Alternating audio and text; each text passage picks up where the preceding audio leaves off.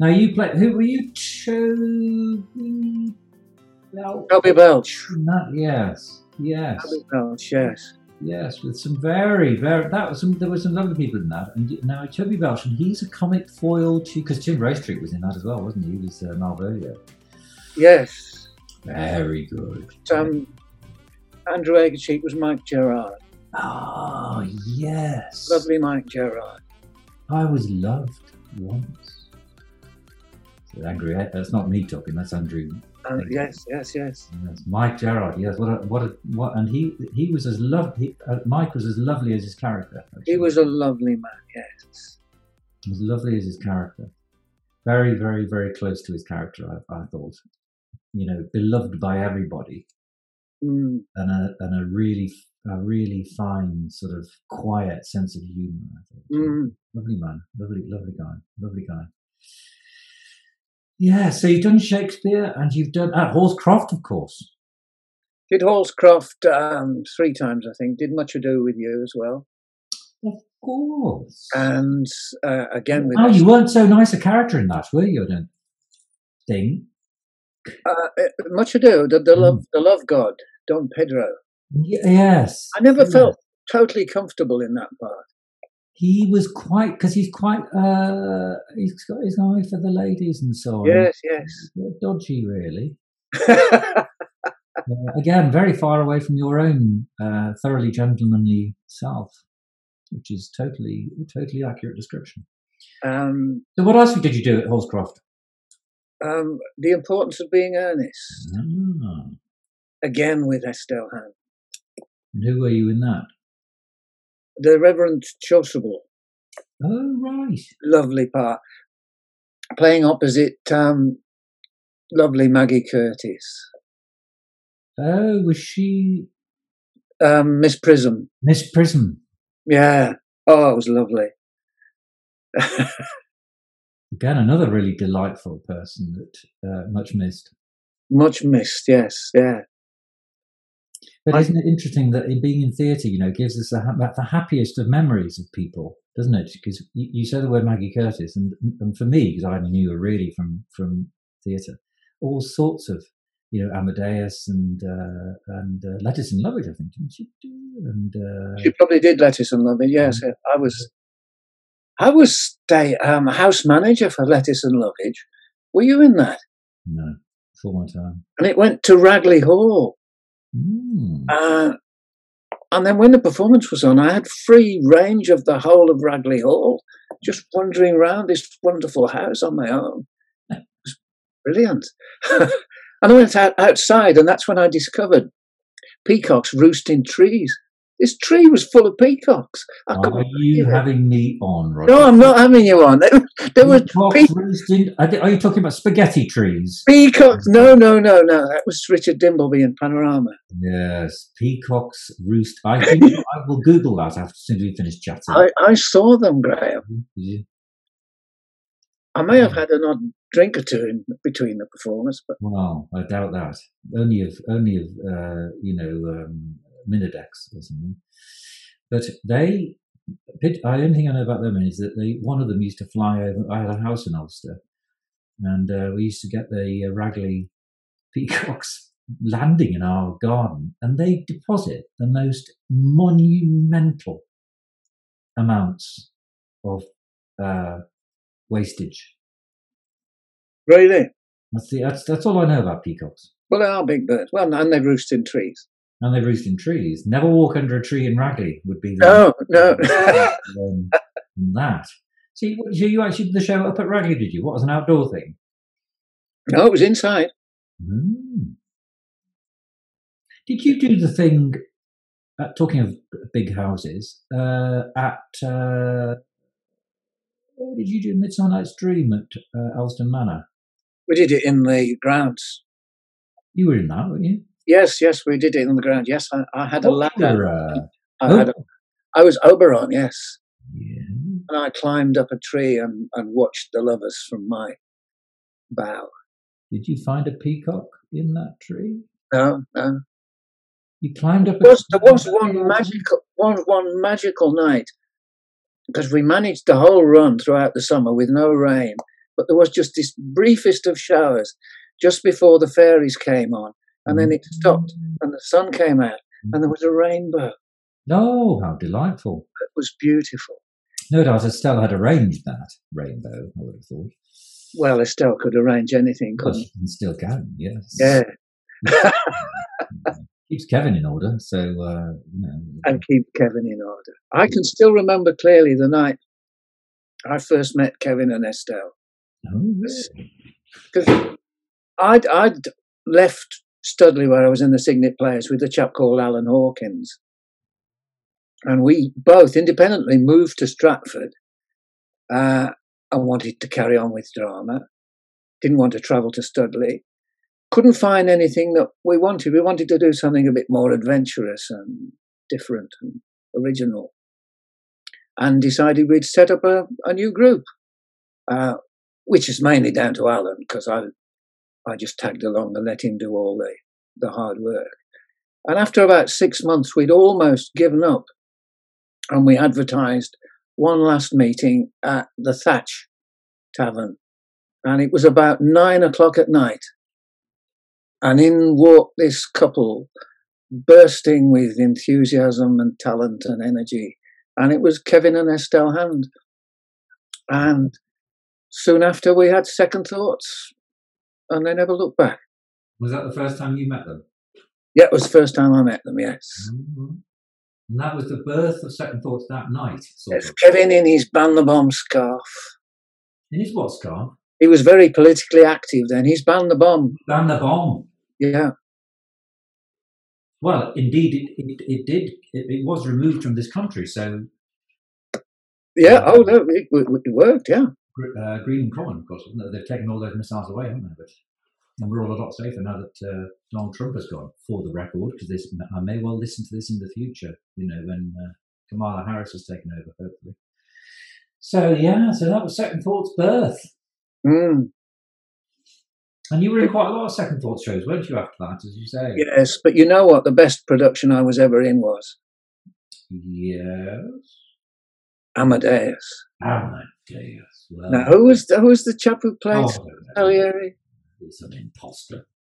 I do. I remember bump. Do you remember how complex it was backstage at the Swan?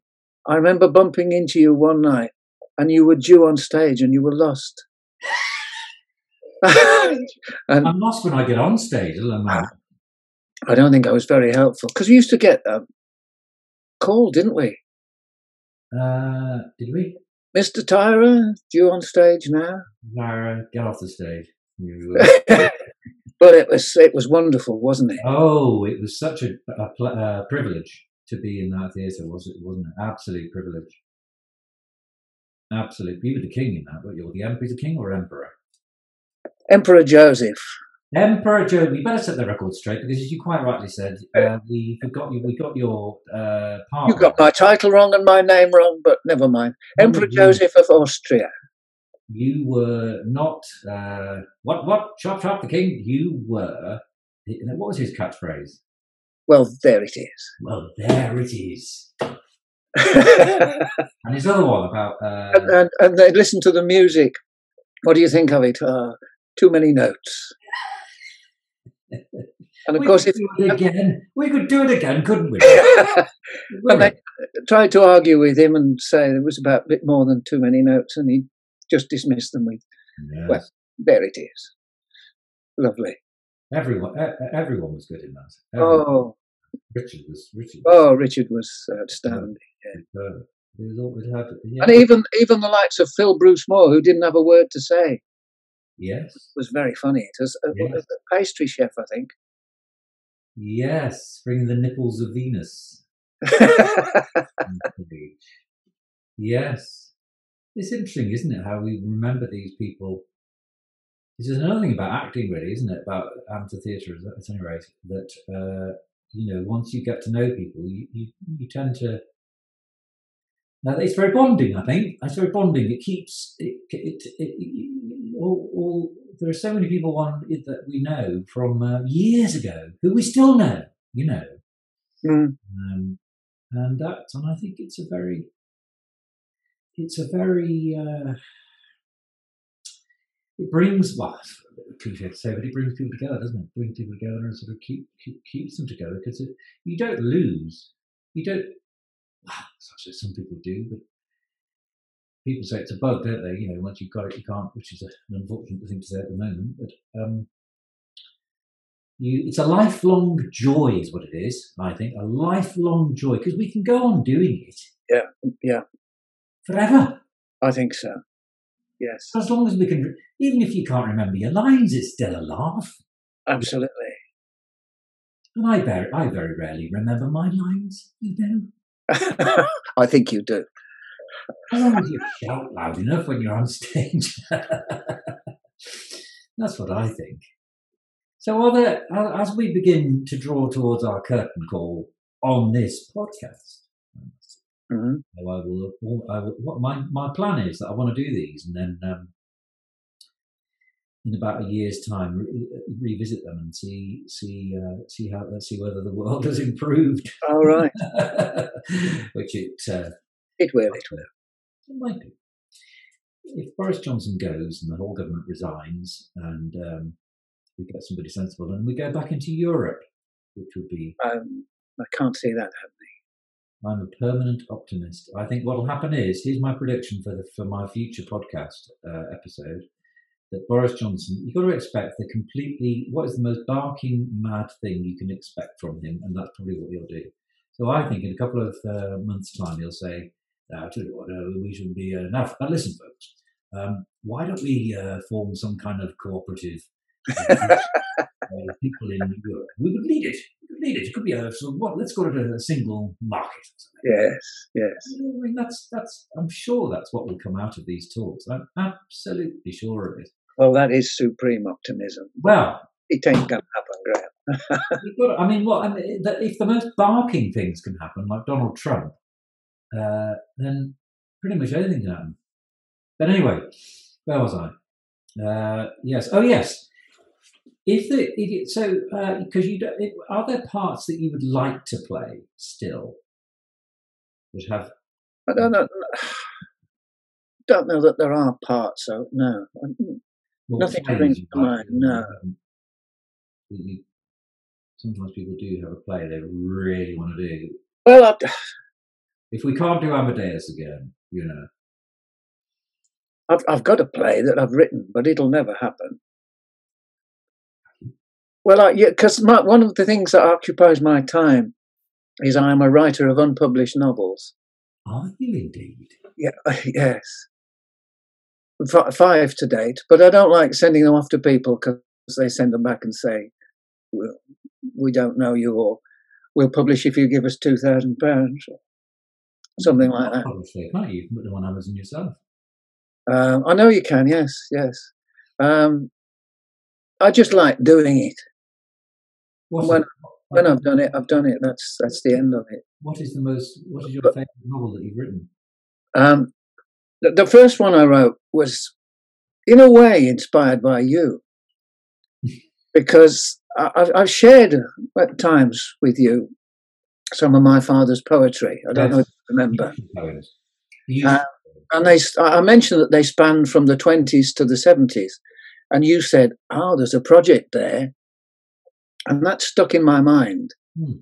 So I wrote a novel based on him because apart from being a poet, he was a, a conscientious objector in the Second World War.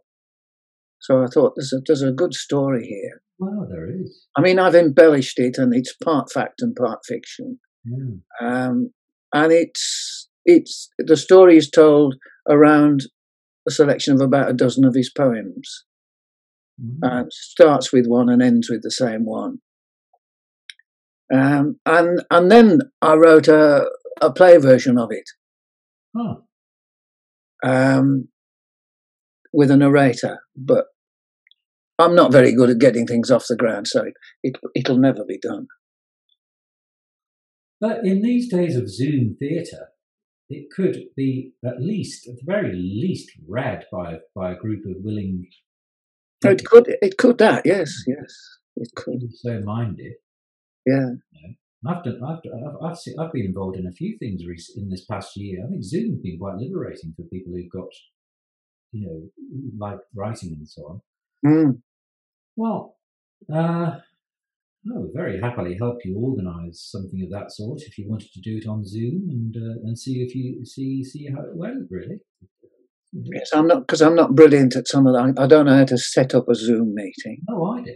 I do. Well, have a think about it, Roger. And if you, uh, uh, am I still recording? Yes. Oh, so this is it's it's a. It, I'll make it as I promised you, dear boy.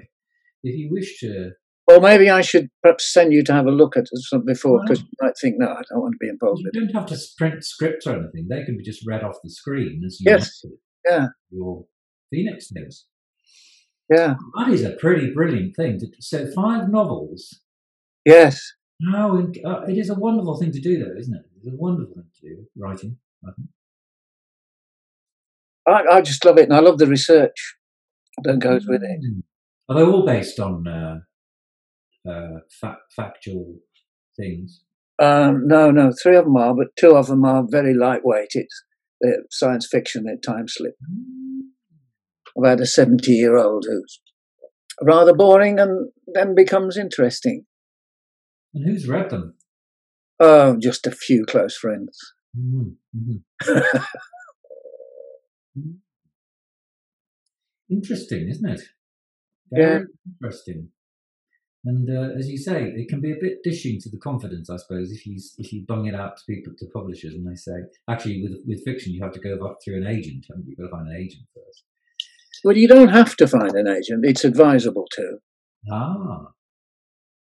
Uh, and but and then you don't then you hear, of course, people say, well, uh, if you haven't had if you haven't had your novel rejected twenty five times, you're not trying. No, and you see, that's it. You see, I've, I've, I've had them rejected about I've, four times. That's about all I've sent. I, I, yeah, no, I, I, just don't do it. Uh, I'm not that bothered about getting them published. I, All right, I- I like I like getting them written. Um, but I did get two two actual contracts sent to me. Did you? Yeah, and they said, but, but you had to put in two or three thousand pounds, and they said, but we'll do all the publicity and all the, everything else, and, Mm. and you get two percent of the profits or something. Yes. Well, yes, as you say, there ought to be a space somewhere electrically where but there, there is, I think, you mean not Amazon. on, no, on the internet, no, not not necessarily Amazon. I think there are ways and means. Yeah. Where people can put their own work for other Yeah. people to read if they have if they're so minded. Yeah, yeah. I think that well, yes, because I, I, I was I would be I'd be delighted to look at some of your work. I know other people would too, because the poems that you've obviously got. This is a whether it's genetic or not, but your dad's poems that I read were absolutely beautiful, and um, so it is a it is clearly a familial trait. But do send me your play, uh, Roger, if you would care to, and then uh, we'll we'll amongst get, get maybe get some uh, if you if you if you feel it's appropriate, get a few people together and, and just hear it read. Have you heard it read? No, I haven't. No. Oh wow! What What is your email address? Uh, I'll tell you after the show. Okay. oh, I keep forgetting we're on a show. Yes. I, I, forget the two listeners. Yes, yeah, but that's Kevin and Estelle, is it? Kevin and Estelle. Yes. Yeah. And, uh, Richard Sandel because we've mentioned him. Oh yeah. He's a, he's a he's a friend of the show. Good for Richard. these are like these are brilliant these i love doing these you see because these are this is like because i've got photograph albums and i've got pictures of people but i haven't got any sounds of people No. when you look at all the shows that we do and i know video recordings never capture it but i haven't got sound recordings of it so i thought i, I should jolly well put that in mind. anyway Roger, I'm going to draw the uh, curtain uh, over our performance here. This, this, uh, and it's been lovely talking to you in this manner, and and I, It has. I've enjoyed it. It is interesting, isn't it? Because you can never sit down and chat with people in the pub, which is great, or wherever. Uh, not that I, not that I visit those uh, those places at all, uh, uh, now or now or then. But you, know, you can talk to people socially. There's something about doing a podcast that adds a little bit of, uh, hmm, don't know what to it. Almost not worth thinking about.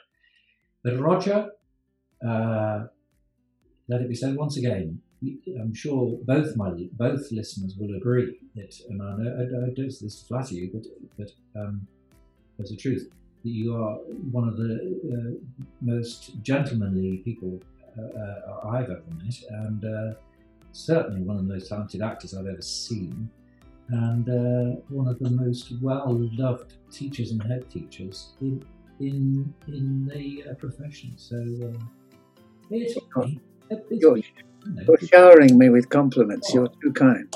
They're all meant. Right, where's the off button? The off button is there.